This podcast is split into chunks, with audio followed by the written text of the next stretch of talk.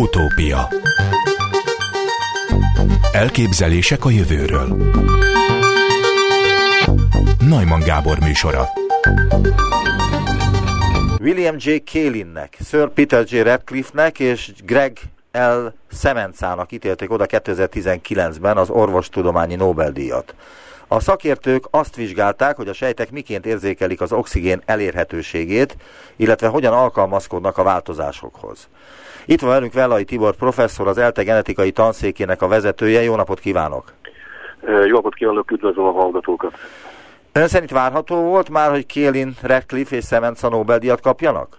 Hát alapvetően olyan kutatókról van szó, akik a tudományos megmértetésnek tényleg az élvonalába tartoznak, alapvetően a tudományos értéket úgy szokták uh, mérni, uh, jelentni, hogy a írt publikációkra ki hány uh, hivatkoznak, hány uh, független hivatkozás, tehát nem önhivatkozás található egy-egy kutatónak a publikációs rekordjában, és ebből a tekintetből mind a három kutató egészen kimagasló uh, értéket produkál, számos olyan cikket írtak, cikket írtak, amelyeket több ezerszer hivatkoztak már az elmúlt évtizedekben, elmúlt években.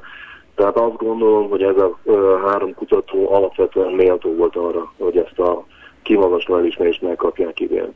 Tehát igen összefoglalva valahol azért ez várható eredmény volt. El lehet-e magyarázni laikusoknak is, hogy pontosan miért is kapták meg ők a Nobel-díjat. Tehát, hogy mi az a tevékenység, mi az a kísérleti sor, ami miatt végül is kiérdemelték ezt a fantasztikus kitüntetést.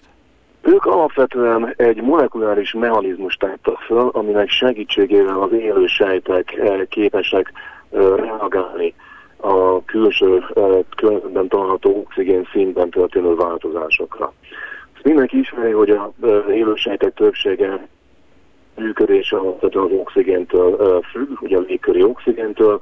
Ezt az oxigént használjuk fel az energia nyerési folyamatokhoz, a metabolikus folyamatokhoz, és hát azt is tudni kell, hogy ennek az oxigénnek a szintje jelentős ingadozásokat, különbségeket tud megmutatni.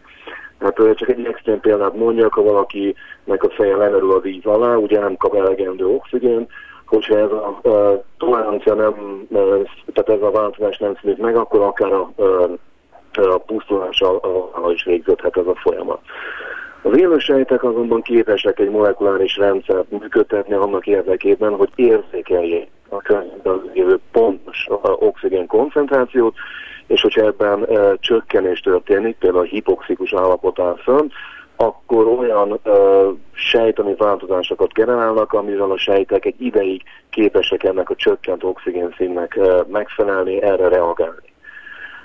Egyszerűen megfogalmazva ezt a molekuláris gépezetet, ez úgy működik, hogy vannak bizonyos fehérjék, amelyek mint szenzorok képesek érzékelni ö, ezt az oxigén szinten történt csökkenést, ezen fehérjék egyik egy úgynevezett ellenőrzött a szakszóért egy transzkripciós faktor, egy olyan fehérje, ami bemegy a sejtmagba, és ott bizonyos géneknek a működését eh, befolyásolja, bekapcsolja, vagy éppen eh, gátolja.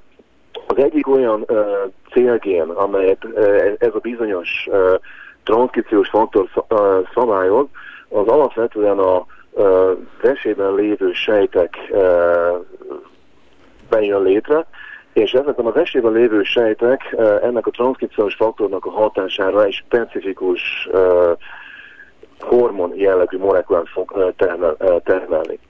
Ez a megnövekedett hormon szint aztán eljut azokban a sejtekbe, amelyek alapvetően a, a, sej, a vérnek a különböző sejtalkotóit hozzák létre, elsősorban a vörös vérsejteket, és arra készítik ezeket a sejteket, hogy vörös vérsejtekként differenciálódjanak.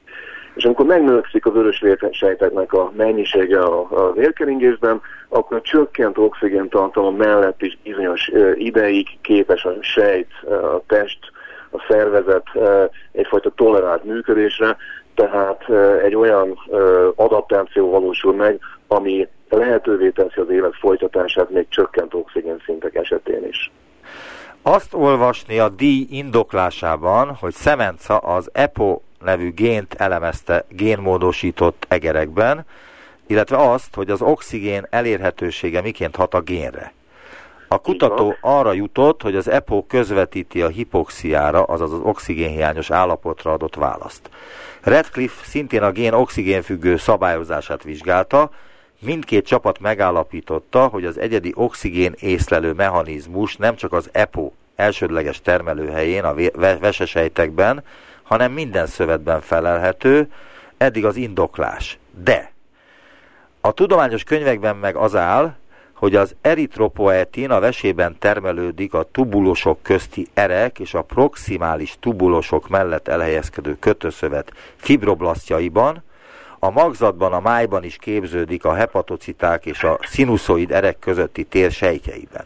Felnőttekben viszont szinte kizárólag a vese termeli. Ez van eddig az egészségügyi szakkönyvekben. De ebből az is következik, hogy az eddigi tudományos állítás megdőlt? Hát alapvetően nem, tehát hogy mondjam, a legfontosabb állítás az, hogy ez a bizonyos EPO, ami egy eritroproetin nevű horma jellegű molekula, az, ami egy kulcsfontosságú abban, hogy érzékelje ezt a csökkent külső oxigénszint, és ennek hatására történik majd meg azok a bizonyos hát ilyen vörös vérsejt, elősejteknek a differenciálódása vörös vérsejtekké. Ugye itt a tudományos finomságok arról szólnak, hogy ez a, a, a eritroprotein termelődés, ez pontosan hol valósul meg. Korábban azt tudtuk, hogy uh, ugye magzatokban a májban vannak ilyen sejtek, akik ezt képesek termelni, illetve a versek bizonyos sejtjeiben. Aztán felnőttkorban már csak a verse bizonyos sejtjeiben mutatták ki korábban ennek a hormonnak a termelődését. Bizonyos eredmények arra utalnak, hogy akár ez egy univerzálisan előforduló termelődő hormon is lehet, sok más sejt vagy szövettípus is képes ennek a működtetésére, de alapvetően azért ez nem befolyásolja a tudományos értéket, tehát igazándiból ennek a tudományos kitüntetésnek a, a indoklása arra vonatkozik, hogy feltárták azt a molekuláris gépezetet, azt a szenzor, fehérje szenzorrendszert, aminek segítségével ez a eritropoietin képes termelődni, és ez aztán képes majd uh, uh, bizonyos sejteket uh, vörösvérsek bírni. Ugye itt alapvetően arról van szó, hogy van egy hipoxiát segítő faktor, ezt úgy hívják, hogy HIF faktor, ami szenzorként érzékeli a sejtben a külső oxigénnek a mennyiségét. Hogyha ez a mennyiség kellőképpen működik, akkor ez a hív faktor lebontódik egy bizonyos mechanizmussal, egy UV-fitin proteoszoma rendszer által közvetített mechanizmussal. Ha azonban csökken az a külső oxigénszint, ez a hív faktor, ez bizonyos, ez, ez érzékelni fogja, ez bejut a sejtmagba, bejut a sejtmagba, és olyan géneknek a működését kezdi el aktiválni, amik aztán végül eljut, eljutnak a, amik egy, egy ilyen szignalizációs kaszkádot, egy molekuláris gépezetet fognak bekapcsolni, és ez ezekben a bizonyos célgénekben, amelyeknek a sejtjei felszínén az adott faktorra specifikus receptorok találhatóak, megtörténik az eritropoietinnek a termelődése. Igen, de mi köze van ennek? megválaszolva, nem, az egy finom különbség, hogy mely sejtekben képes ez a hormon termelődni. Maga az alapvető felfedezés arról szól, hogy ez az a uh, hormon, ami aztán képes majd uh, különböző uh, sejteket, uh, elősejteket, őssejteket, uh, vörösvértest uh, differenciációra indukálni, és ezzel megnöveli a testnek a csökkent oxigén szintre való uh, adaptív készségét. De mi köze van ennek az egésznek a rák gyógyításához? Alapvetően ez egy fontos kérdés, hiszen a rákos sejtekről azt tudjuk, hogy nagyon intenzíven osztódó és nagyon intenzíven metabolizáló sejtek. Hogyha nagyon intenzív metabolizmusra van szükségük, akkor az ő oxigén felhasználásuk kifejezett. Ennek következtében, hogyha állandóan magas oxigén, külső oxigén szintet igényelnek, akkor ennek a gépezetnek, ennek a molekulás gépezetnek a befolyásolásával elméletileg eljuthatunk oda, hogy csökkentik a rákos sejtek oxigén felhasználását, és előbb-utóbb ez a rákos sejtek célzott eh, tudja megvalósítani. Tehát ez a molekuláris uh, kaszkád, amit ez a három kutató hosszú keresztül feltérképezett és precíziósan leírt, ez, ennek a befolyásolásával, ennek a működésnek a befolyásolásával jelentős mértékben kezelhetővé válhatnak a különböző rákos elváltozások. Akkor a méltatásban az a mondat az igaz, hogy eredményeik kikövezték az utat a vérszegénység, a rák és sok más betegség elleni ígéretes új stratégiák számára. Így van. Hát ez egy alapvető felfedezés. A nagyon alapvető biológiai folyamatnak a leírása és megértése kapcsolódik ennek a három embernek a munkájához. Ugye azt látjuk, hogy a nagyon sok komplex élőlénynek a működése egy teljes egészében össze van kötve a külső oxigén felhasználásával. Ugye oxigén kell az általános uh, metabolizmushoz, az energia előállításához, és hát az alapvető felfedezés az volt, hogy ennek az oxigénszénnek a jelentős változása, ami nagyon sokszor tetten érhető. Ha valaki felmegy egy magas hegyre, jelentősen csökken az oxigén koncentráció, a testnek szüksége van átállítani magát egy megfelelő más oxigén koncentrációban történő működésre. Ez az a molekuláris gépezet, ez a bizonyos HIF transzkripciós faktor, ez a bizonyos hormon, amiről beszéltünk, azok a, a kulcs tényezői ennek a gépezetnek, amivel segítségével bármely bonyolult élőlének a sejtje képes érzékelni, hogy ebben az oxigénszínben, külső oxigénszínben változás történik.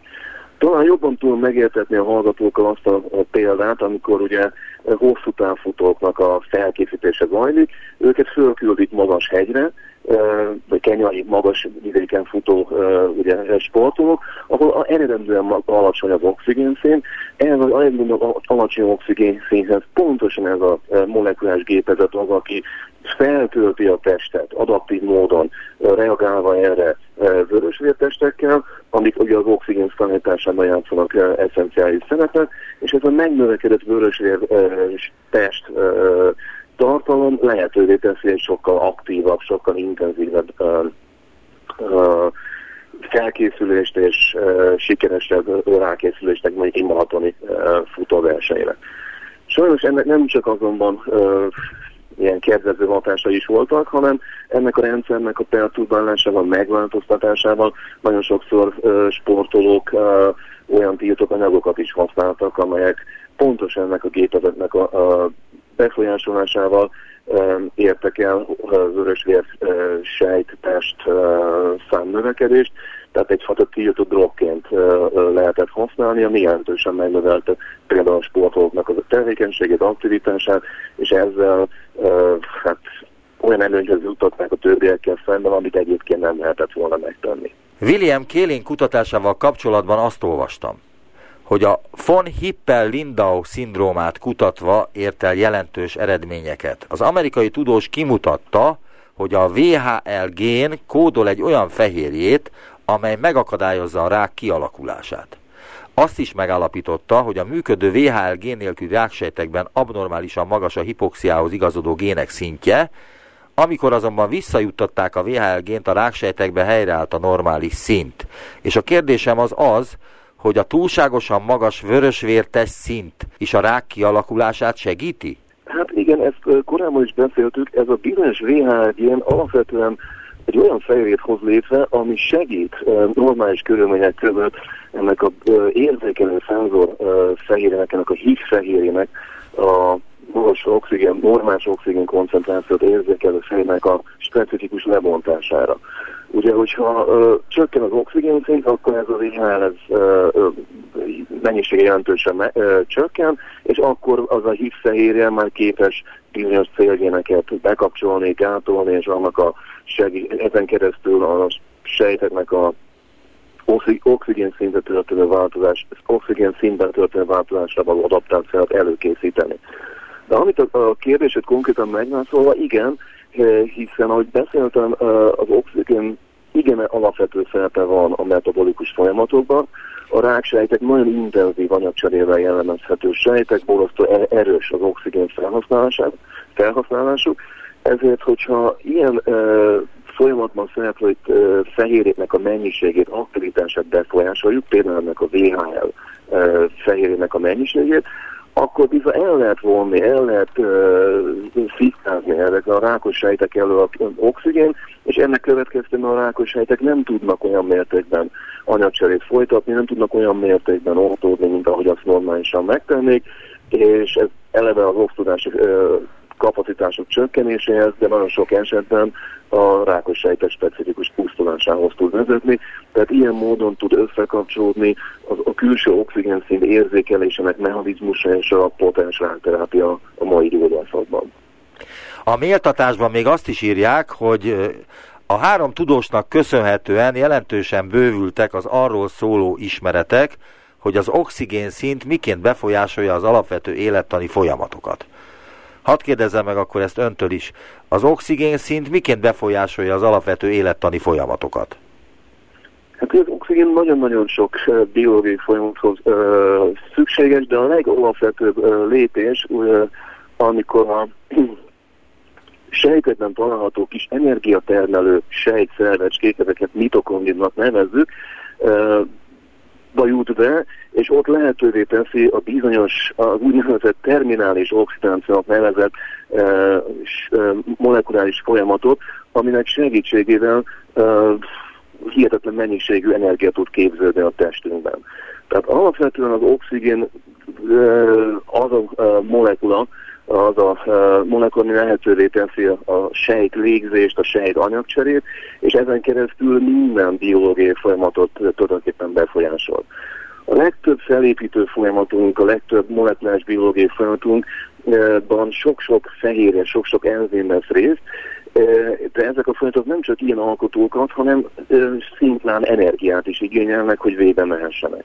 És ez az energia végső soron jelentős mértékben a mitokondriumokban keletkezett nagy, nagy energiát tároló molekulákban raktározódik, azokból folytódik el, és ezeknek a kialakításához szükséges eszenciálisan az oxigénnek a jelenléte. Ugye mi beszívjuk az oxigént a lélegzés során, majd ezt átalakítjuk vízmolekulába, ezt kipárologtatjuk, és ennek a vízmolekulának a képződése során mennek végbe olyan molekuláris folyamatok, amely során nagy energiatartalmú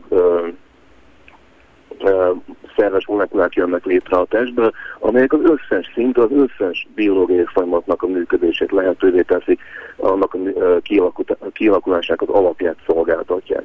Tehát ilyen módon az oxigén egy teljesen alapvető, eszenciális uh, a normális sejt működésnek, sejt funkcióknak, Ennélkül egyszer nem tudnánk létezni, tehát ilyen módon egy nagyon alapvető biológiai folyamatnak a megértését tette lehetővé ennek a három embernek a munkássága. És akkor itt nem is emelnék ki igazándiból a három közül egyiket se, mind a három tényleg alapvetően járult hozzá ennek a rendszernek a megértéséhez. Az emberi szervezetben melyik testrészünk, vagy melyik részünk az, amelyik a legtöbb oxigént fogyasztja, és melyik a legkevesebbet? Hát alapvetően minden sejtnek szüksége van oxigénre. Hát ez nagyon hamar kiderül akkor, amikor ugye nem beszélünk a levegőt, és hát látjuk, hogy milyen viszonylag milyen kevés ideig bírjuk ennek a hiá- oxigénnek a hiányát. Értemszerűen vannak olyan sejtek azonban, azonban amelyek magasabb metabolikus rátával rendelkeznek, mint a többi sejtek. Nagyon jelentős például az agyban található neuronok, idegsejteknek a oxigénfelvevő uh, kapacitása, a intenzív metabolizmus zajlik ott, tehát ezek kitüntetetted sejtek. Elnézést, elnézést, te az agyunk az több oxigént fogyaszt, mint mondjuk a combizmunk, vagy a karizmunk? Tehát igen, ezt akartam mondani, hogy vannak a neuronok például fajlagosan több oxigént vehetnek fel, mint más sejtjeink, testi sejtjeink, de ha például mozgunk, akkor az izomszövetekben található izomsejtek is igen jelentős oxigénfelvevő kapacitással rendelkeznek. Mégis azt kell mondjam, hogy ezen sejtek közül kiemelkedik, tehát az oxigént nagy mértékben felhasználó sejtek közül kiemelkedik az éppen osztódó, intenzíven metabolizáló sejtek, és hát ezért van az, hogy a rákos szövet, amiben nagyon sok ilyen e, osztodó sejt, ilyen rákos ősejt található, azoknak a e, oxigén felhasználása aztán tényleg e, extrém módon megmelegszik, és hát jelentős mértékben rongálja a többi sejtek a, a metabolikus kép, képességét. Az ön tudományos tevékenységét befolyásolta, illetve befolyásolja-e a mostani orvosi Nobel-díjjal kapcsolatos tudományos felfedezés? Hát személy szerint az én tudományos tevékenységemet nem. Én amikor a pályámat elkezdtem, akkor a doktori munkámat egy nagyon érdekes elméleti és aztán később kísérletesen igazolt probléma körül végeztem. Ennek pedig nem volt más a témája, mint az első eukarióta valódi sejtmaggal rendelkező sejtnek a kialakulása. Ugye ilyen sejtekből létre fel a mi testünk és a legtöbb bonyolult élőlénynek a, a, a teste. Tehát valódi sejtmaggal rendelkező sejteknek a kialakulása volt. Ez egy nagyon izgalmas tudományos kérdéskör volt hogy a 90-es éveknek a vége felé. És aztán kialakult egy új elmélet, ami szerint a mitokondriális rendszernek a kialakulása tette lehetővé, az anyagcserének kompartmentalizáció tette lehetővé az első bonyolult összetett eukata sejt kialakulását. Ez nagyon furcsa állapot volt, hiszen ez egy fából vaskarika. Ugye az eukata sejt az a sejtípus, amiben van sejtmag, ebben a sejtmagban található az örökítő anyag, és aztán van egy másik típusú sejtvilág, ez a prokarióta élőlények, amiben nincs sejtmag, hanem a genetikai állomány csak úgy kering ott a citoplazmában a sejten belül. Tehát amikor kialakul az első ilyen bonyolult ö, ö, sejt az evolúció során, akkor mindenki arra gondolt, hogy az első fontos innováció az valójában a, a sejt magnak a kialakulása lehetett, minden mást ezt követett. És a mi elképzelésünk, és hát más kutatók uh, paralel elképzelése... A sejtfal. Nem? Kapcsán a 90, a, igen, a 90-es évek környékén egy új ide fogalmazódott meg, aminek, ami szerint nem is a sejt maga alakult ki elsőként ezekben a bonyolult összetett uh, sejtekben, hanem egy olyan uh, korábban baktériumoknak uh, tekintett sejtes szervezet egyesüléséből egy olyan sejt alakult ki, amiben összetett sejt, amiben az egyik, a bekevelezett sejt, ez a bizonyos mitokondrium sejtszervecskévé evolválódott. És ez a bekevelezett kompartment, ez a mitokondrium lett az, aki aztán nagyon hatékonyan kompartmentezált módon tudta lehetővé tenni az anyagcsere kialakulását, oxigén felhasználásával, és ennek következtében egy óriási lökést adott a örökítőanyag mennyiségének növekedése számára, tehát hihetetlen mértékben megnövekedett a DNS állomány mennyisége ezekben a sejtekben, ami aztán alapjául szolgált a különböző sejtes innovációk és bonyolult sejtípusok kialakulása számára. Tehát eleve az a világ, amit mi jelentünk, ez a nagyon bonyolult összetett elköltött sejt, ez is jelentős mértékben az oxigén felhasználás és az oxigén épülő anyagcsere kompartmentalizáció eredményeképpen jöhetett létre. Ma így gondoljuk evolúciós aspektusból, tehát ilyen szempontból, hogy a kérdések megválaszoljam, az én tudatányos személyes aktivitásom is hát igen jelentős mértékben kapcsolódik ehhez a felfedezéshez. Nagyon szépen köszönöm az interjút. Velai Tibor, az ELTE genetikai tanszék vezetője volt a, az utópiában viszont hallásra. Utópia a Svéd Királyi Akadémia bejelentette, hogy az idei fizikai Nobel-díjat az univerzum fejlődését illető kutatásokért ítélték oda. A díjat felerészben John Peebles kapta a kozmológia terén tett elméleti felfedezéseiért, felerészben pedig megosztva Michael Majornek és Didier Quelloznak ítélték az első exobolygó felfedezéséért, amely egy napszerű csillag körül kering. Az indoklás szerint az idei díjazottak alapvető felfedezéseket tettek a világmindenség létezéséről. Kutatásaik arra világítottak rá, hogy mi történt az univerzum fiatal korában, és mi történhet a jövőben világunkkal. Itt van velünk Szabó Robert Csillagászat, Csillagászati és Földtudományi Kutatóközpont Konkoly Tege Miklós Csillagászati Intézet igazgatója. Jó napot kívánok! Jó napot kívánok! Várható volt, hogy ők kapják az idei fizikai Nobel-díjat? Vagy meglepetés történt? Hát ez egy jó kérdés. A lényeg az, hogy mindkét téma és mindkét témát képviselő kutatók, akiket ezzel a legkiemelkedőbb díjjal tegnap előtt díjaztak, mind a, mind a hárman, mind a két terület maximálisan megérdemli. Tehát a, az exobolygó kutatást követem szorosabban, ott, ott ez már a levegőben volt évek óta, hogy az exobolygók felfedezésért, ugye itt az első naprendszeren kívüli bolygó felfedezését díjazták. Ez, ez már nagyon érett, és, és, és hatalmas fejlődésen ment keresztül az utóbbi kettő és fél évtizedben ez a terület, tehát ez nem volt akkora meglepetés. A másik Nobel-díj, fizikai Nobel-díj, amelyet Peebles professzor kapott, szintén nagyon megérdemelt. Ő tulajdonképpen a mai modern kozmológia atyának tekinthető, rendkívül alapvető felfedezései, meglátásai, tankönyvei vannak, amiből a kozmológusoknak, tehát a világegyetem kialakulását legnagyobb szerkezetét kutató tudósoknak generációi tanultak. Ilyen szempontból egyik sem meglepetés, de persze mindig egy-egy ilyen döntésben benne van ez az izgalom, hogy kit választanak, mit ítélnek a legfontosabb felfedezésnek, az a kutató megéri egyáltalán, aki, aki sajnos ez sokszor bekövetkezett, hogy már nem érte meg a, a, a felterjesztett kutató a díjátadást, ilyen esetben nem, nem kap Nobel-díjat posztumusz senki. Tehát ebben mindig van egy kis, mindig van egy kis izgalom. A csillagászat, legalábbis én azt mondtam, hogy csillagászat asztrofizika képviselőjeként, hogy, hogy nagyon örülünk, hogy a csillagászat, mint tudomány, a legnagyobb szerkezetű kozmikus színpad, hogy lehessen így fogalmaznom, és a legközelebbi, szűkebb kozmikus pátriák, tehát a legközelebbi exobolygók felfedezése, ilyen szempontból egyszerre egy évben kapott fizikai Nobel-díjat, ez mindenképpen örvendetes. Az extraszoláris bolygók enciklopédiának interaktív katalógusa 2012. február 14-i bejegyzése szerint 760 exobolygót ismertünk 609 bolygórendszerben, illetve 100 több bolygós rendszerben. Ezek között számos magyar felfedezés is volt. A 2007-ben felfedezett 60 bolygó között például 7 magyar felfedezés volt, olvasni a lexikonban. Michael Major és Didier Queloz 1995-ben fedezte fel az első naprendszerünkön kívül keringő exobolygót, az 51 Pegazi B-t. De miért kellett közel negyed századot várni a Nobel-díj megítélésével?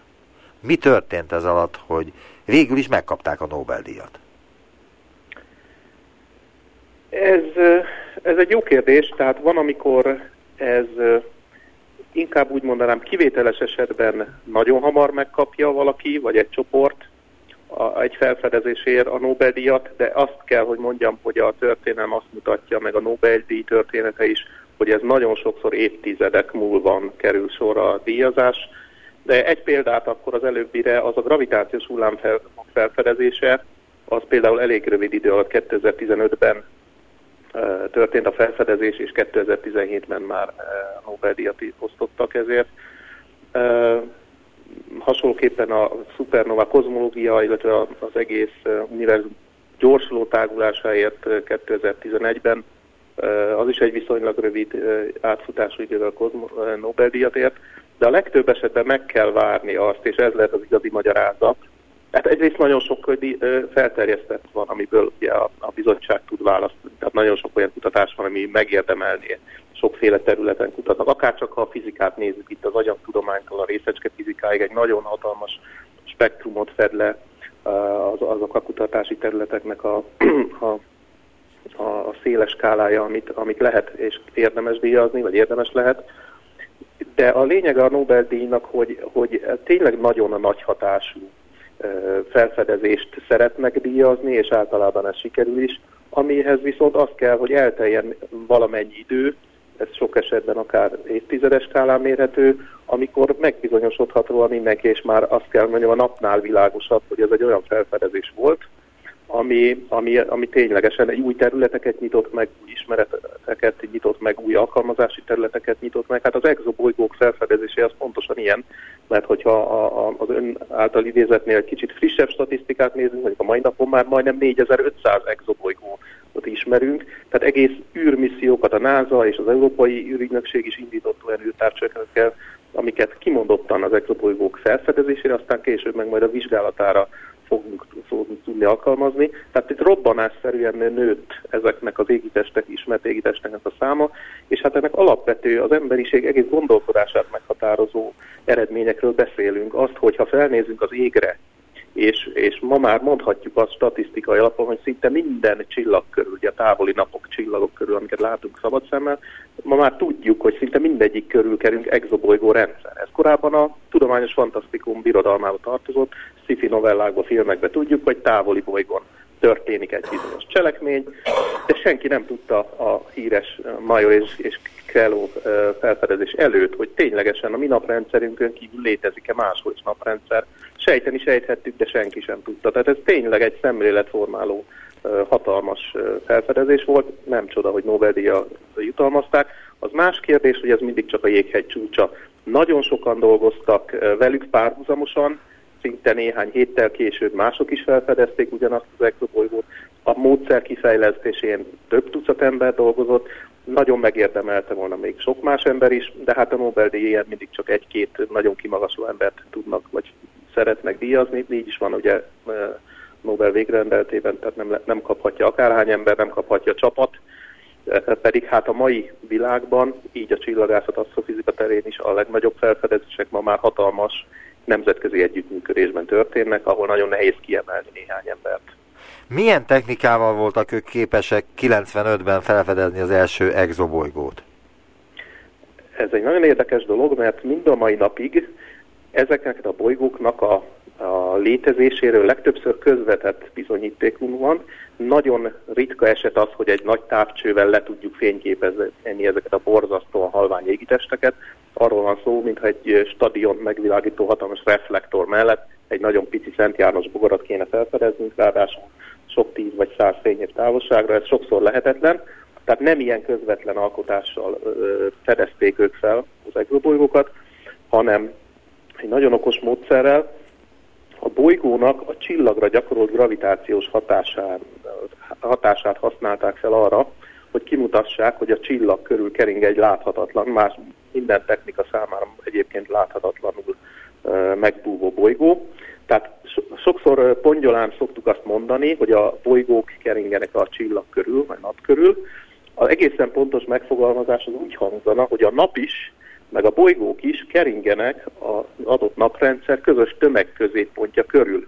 Tehát a bolygók is egy nagyon pici hatást kifejtenek a csillagukra, még akkor is, hogyha sok milliószor mondjuk kisebb a tömegük, vagy de legalábbis sok ezerszer kevesebb a tömegük, mint a központi égitesté, mégis például a mi Jupiterünk is, meg az összes többi bolygó is kisebb mértékben rángatja a központi égitestet, tehát hogyha egy távoli csillagot nézünk, az periódikusan hol távolodni, hol hol közeledni fog hozzánk, és ezt a hatást tudták kimutatni spektroszkópiai módszerekkel, csillag fényét nagy távcsővel hullámhosszak szerint e, szétbontva, mint egy szivárvány színekre, és aztán abban található nagyon jellegzetes egyes atomokra jellemző vonalaknak a periódikus elmozdulásának a követésével voltak arra képesek következtetni, hogy e körül a csillag körül egy viszonylag nagy tömegű, egy bolygó tömegre jellemző égitest keringhet, óriási meglepetés volt, hogy ez a bolygó, ez egy Jupiter-szerű óriás bolygó, és három és fél nap, nap alatt megkerülte ezt a csillagot.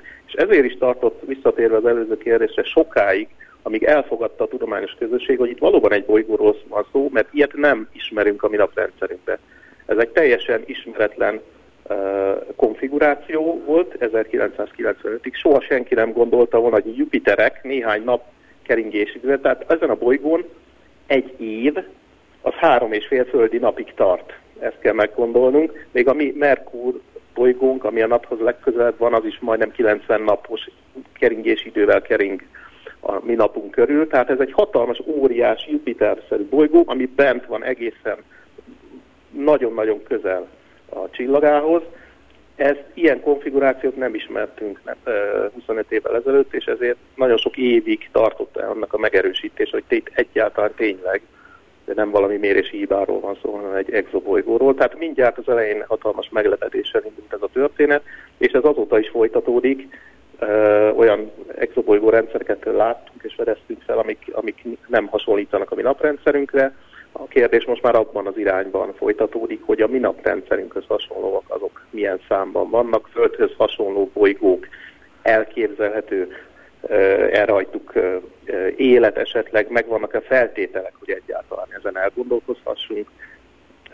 Tehát egy egészen új kutatási irány nyitott meg, mindenképpen megérdemeltem kapta ez a két kutató ezért a felfedezésért a Nobel-díjat. Az előbb már mondtam, hogy a 2007-ben felfedezett 60 bolygó között például 7 magyar felfedezés is volt. Ön is felfedezett exobolygókat? Én részt vettem olyan uh, vizsgálatokban, például a Kepler, Kepler űrtávcsőnek a vizsgálataiban, ami önmagában ez az űreszköz, a NASA-nak az űrtávcsőve a 4500 ma ismert exobolygónak a több mint kétharmadát fedezte fel. Én magam, az én nevemhez nem kötődik ilyen exobolygó felfedezés, de a frissen felfedezett exobolygókat többféle szempontból is megvizsgáltuk. A magyar felfedezések azok Bakos Gáspár, asztrofizika professzor, magyar származású professzor nevéhez kötődnek, aki egyébként most már a Princeton Egyetemen dolgozik. Ők építettek egy viszonylag kis távcsövekből álló hálózatot, egy körülbelül ma már egy tucatnyi kis távcső működik a világ minden pontján, majdnem minden kontinensen, és ezekkel követnek, követik megint egy másik módszerrel sok-sok csillagnak a fényességváltozását, és ha véletlenül egy-egy bolygó elhalad e-, ezek előtt a csillagok előtt, amit mi persze megint csak nem látunk, mi csak a csillagnak a fényességét tudjuk érzékelni, és azt nagy pontossággal meg tudjuk mérni. Ezzel a módszerrel fedezte föl a HETNET, mi a Magyar Automatikus Távcsőhálózatnak a rövidítése, egyébként Magyar Örökségdíjat is kapott. Ezzel a módszerrel fedeztek fel jó pár, ilyen az előbb említetthez hasonló, tehát az első exobolygóhoz hasonló forró Jupitert, amik nagyon közel keringenek a, a központi csillagukhoz, és azóta már másféle bolygókat is. Tehát ez a magyar eh, vonatkozású, a világ minden táján üzemelő távcsőhálózat, ez egy jelentős szerepet játszott az exobolygó tudomány kifejlesztésében és előrehaladásában. Ulf Danielson, a Nobel-bizottság tagja szerint mindkét díj kulcsfontosságú egzisztenciális mondanivalóval bír a világegyetemben betöltött helyükre nézve. Az első azért lenyűgöző, mert történelmünk ismeretlen eredetéhez vezet el minket, a másik pedig azt a kérdést próbálja megválaszolni, hogy vajon egyedül vagyunk-e, vagy van-e élet máshol is az univerzumban. Ne haragudjon, de nem tudom értelmezni azt a mondatot, hogy mindkét díj kulcsfontosságú, egzisztenciális mondani valóval bír a világegyetemben betöltött helyünkre nézve. Segít nekem megérteni ezt a mondatot? Igen, próbáljuk meg. Én maximálisan egyetértek ezzel a kijelentéssel.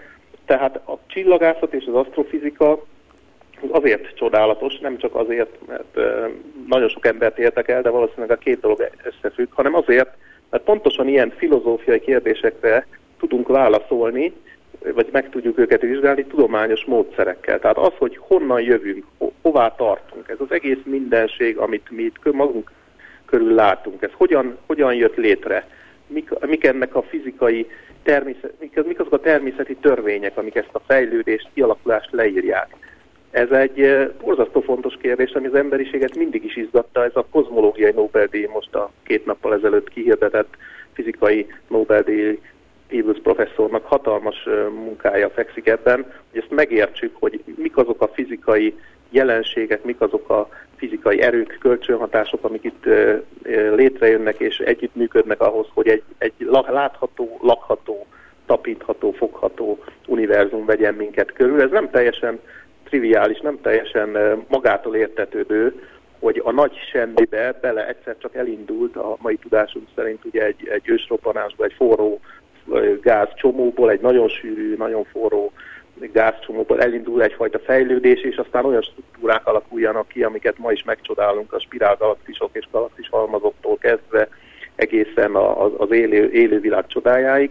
Tehát ez, hogy hogyan alakul ki ezek a struktúrák, ezek a nagy léptékű struktúrák, ezek, ezeknek mi a vége, mi az eleje, és aztán mi történt ott a kezdeti pillanatban, ami igazából a mai fizika sem tud már erre válaszolni, van egy, van egy határ, ameddig vissza tudunk menni, és aztán ami azelőtt történt, az, az mindenkinek a fantáziájára, a hitére, spekulációjára lehet bízni. Tehát ilyen szempontból ez a kozmológia, ez pontosan olyan kérdéseket boncolgat, amit, amit minden, egy, minden kultúra, mióta emberiség létezik a Földön, megfogalmazott és megpróbált megválaszolni.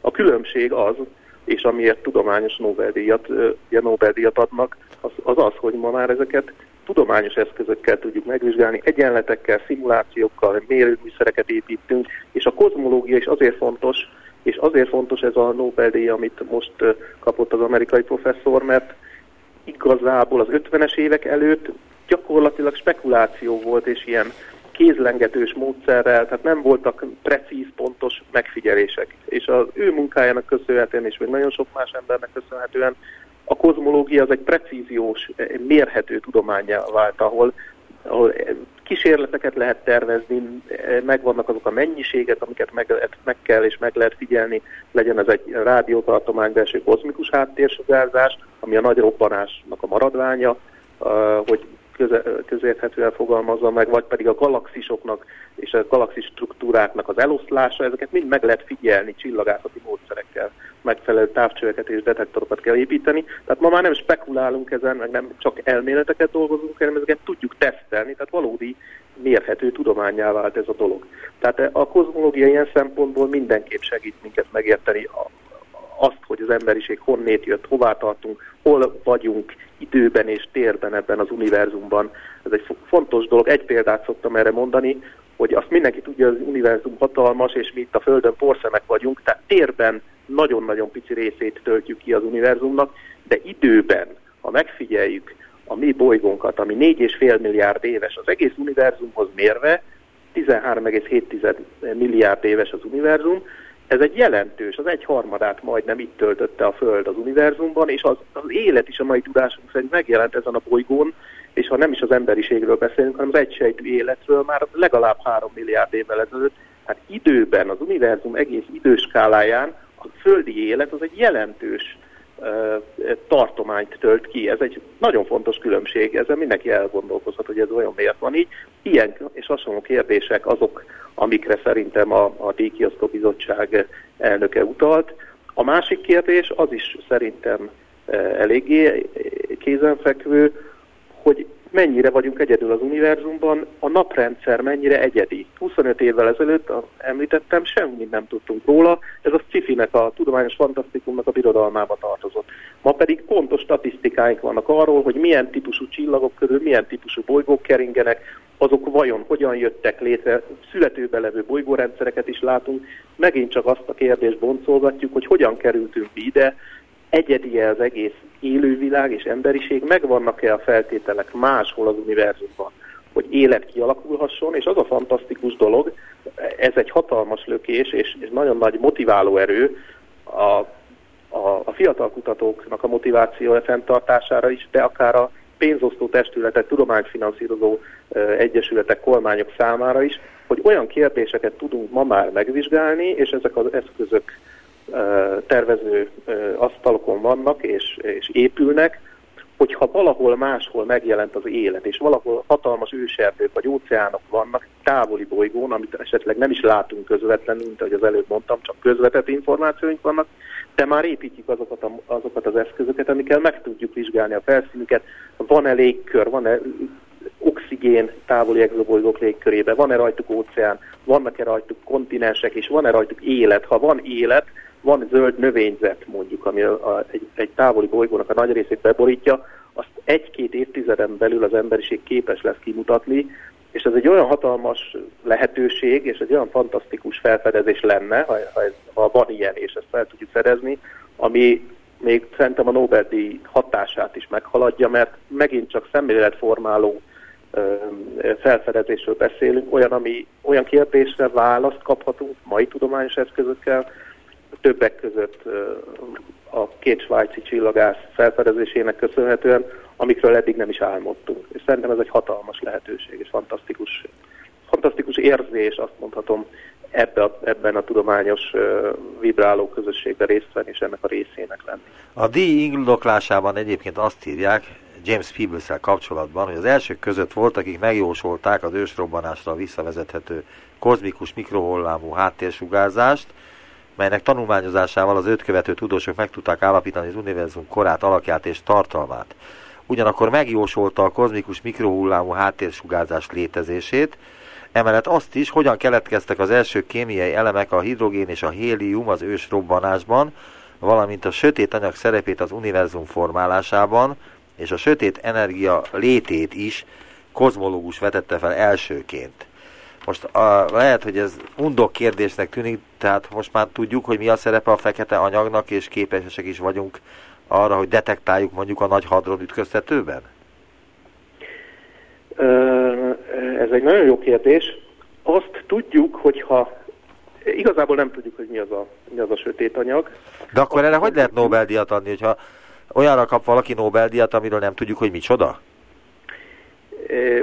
Nem, nem egészen erre kapta, tehát ő, ő ezt bevezette bizonyos egyenletekbe, tehát pont erre próbáltam utalni, hogy ha azt tudjuk, hogy kell valaminek lenni, ami gravitációs hatás fejt ki, mert különben a, se a saját galaxisunk, se azok a struktúrák, amiket látunk a világegyetemben nem létezhetnének. Nem létezhetnének. Egyszerűen ez a, ez a gravitációs hatás hiányzik a képből, a mai tudásunk szerint felérik a fizikai egyenleteket, akkor nem maradnak így együtt spirálgalaxisok, és, és e, minden szétrepül vagy összeomlik. Tehát az mindenképpen borzasztóan izgalmas, hogy van egy ilyen tényező, van egy ilyen anyag, nevezzük sötét anyagnak, aminek a hatását, arról tudjuk, hogy van ennek hatását, ki tudjuk mutatni, de nem tudjuk megmondani, hogy ez miből áll, és ez további kutatás. És ez a Piblusnek köszönhető? Az, hogy az, hogy a sötét anyagot bevezette ezekbe az egyenletekbe, igen, ez az, amit, amit nála díjaztak. Tehát igazából nagyon pontosan komputer szimulációkkal le tudjuk írni, hogy hogyan fejlődik az ősrobbanás utáni közvetlen pillanatoktól a mai napig az univerzum, visszakapjuk azokat a struktúrákat, amiket látunk, galaxis halmazokat és galaxisokat, még ezeknek a finom szerkezetét is, fantasztikusan érdekes dolog, de csak abban az esetben, ha egy bizonyos mennyiségű sötét anyagot beteszünk. Ha azt kiveszünk, akkor, akkor, akkor nem működik az egész, akkor, ne, akkor nem áll össze az univerzum. Tehát mindenki meg van győződve ebből kifolyólag, hogy létezik ilyen anyag, vagy, vagy legalábbis ennek a valamilyen feltételezett anyagnak a hatása, de hogy mi fejti ki ezt a hatást, ezt nem tudjuk, ez, ez további kutatás kérdése, és egyébként ez nem csak eh, ezekbe a nagy egész univerzumot leíró egyenletekre hiányzik ugyanez a hatás, hanem a mi saját galaxisunkban is megnézzük a csillag mozgását, akkor, akkor, akkor azt látjuk, hogy a mi galaxisunk külső részébe kell lenni valaminek, különben a mi csillagaink sem itt egészen közelünk, mi közelünk, de nem úgy mozognának, ahogyan ezt mi feltételezzük, vagy a Newton és az Einstein törvények leírnák. Tehát a létezéséről nincsen vita, arról van vita, és arról van egy kutatás, hogy mit, miről van szó. Ezek nagy, sötét, fekete lyukak formájába kell elképzelnünk, vagy egészen pici, sötét anyagi részecskék formájában, amik egyébként semmilyen más kölcsönhatásban nem vesznek részt, és ezért tudták elkerülni még a mai napig, hogy felfedezzük őket. E, ez egy, ez egy nagyon fontos kutatás, a sötét anyagnak, ha részecskéit megtalálják, mondjuk a nagy hadonütköztetőben, ami még eddig nem történt meg, az is egy Nobel-díjat fog élni majdnem bizonyosan, mert egy alapvető hozzájárulás, egy alapvető építőkocka a mi univerzumunkhoz, amiről Peebles professzor már értekezett, és azóta mindenki elfogadja és használja, tankönyvekben is benne van, de még nem tudjuk, hogy pontosan mi fejti ki ezt a hatást. Tehát ilyen szempontból szintén egy nagyon alapvető felfedezés és egy nagyon alapvető hatás a kozmológia leírásában, tehát ahogy az lenni szokott, a, a tudomány nem áll meg, még egy Nobel-díjánál se, jó esetben halad tovább, és, és előbb-utóbb azt is ki fogjuk deríteni, nagy valószínűséggel részecske fizikai eszközökkel, tehát valamilyen apró részecskéket kell keresnünk. Azt már sikerült kizárni, a csillagászok kizárták, hogy nagyobb fekete lyukak ö, keringenének itt a mi galaxisunkba például. 90-es években rengeteg ilyen kísérlet volt, azt sikerült kizárni. Tehát pici objektumokat keresünk, a legjobb jelöltek azok valamilyen részecskék, és ahhoz persze a, a részecske fizikai standard modellt is meg kell esetleg változtatni, mert ezek olyan dolgok, ahol kibukkannak azok a részek, és ez a hallatlanul izgalmas, ahol a tudásunk véget ér, és ahol valamit változtatni kell. Mindig vannak olyan mérések és eredmények, amik, amik arra mutatnak, hogy a mi világunkban, amit, amit, amit mi tudunk, és amit le tudunk írni a mai ismereteinkkel, hol vannak azok a pontok, ahol, ahol kilóguló lábak vagy csontvázak vannak, amiket nem tudunk megmagyarázni. És ez, ez, ez kimondottan egy olyan terület, a sötét anyag problémája, ahol intenzív kutatás folyik, és, és nem tudjuk még pontosan, hogy miből áll az univerzum. Ez azért is e, idegesítő, ahogy így mondjam, egy kozmológusnak, egy fizikusnak, egy csillagásznak, mert hát a, a, a, a látható univerzumnak egy részéről nem tudjuk, hogy micsoda. Azt tudjuk, hogy ott van, és ismerjük a hatását, de nem tudjuk, hogy micsoda. És ez, ez további kérdéseket és vizsgálatokat igényel. Nagyon szépen köszönöm az interjút. Szabó Robert csillagász, a Csillagászati és Földtudományi Kutatóközpont Konkoly Tege Miklós Csillagászati Intézet igazgatója volt az utópiában. Viszontalásra. Én is köszönöm, viszontalásra.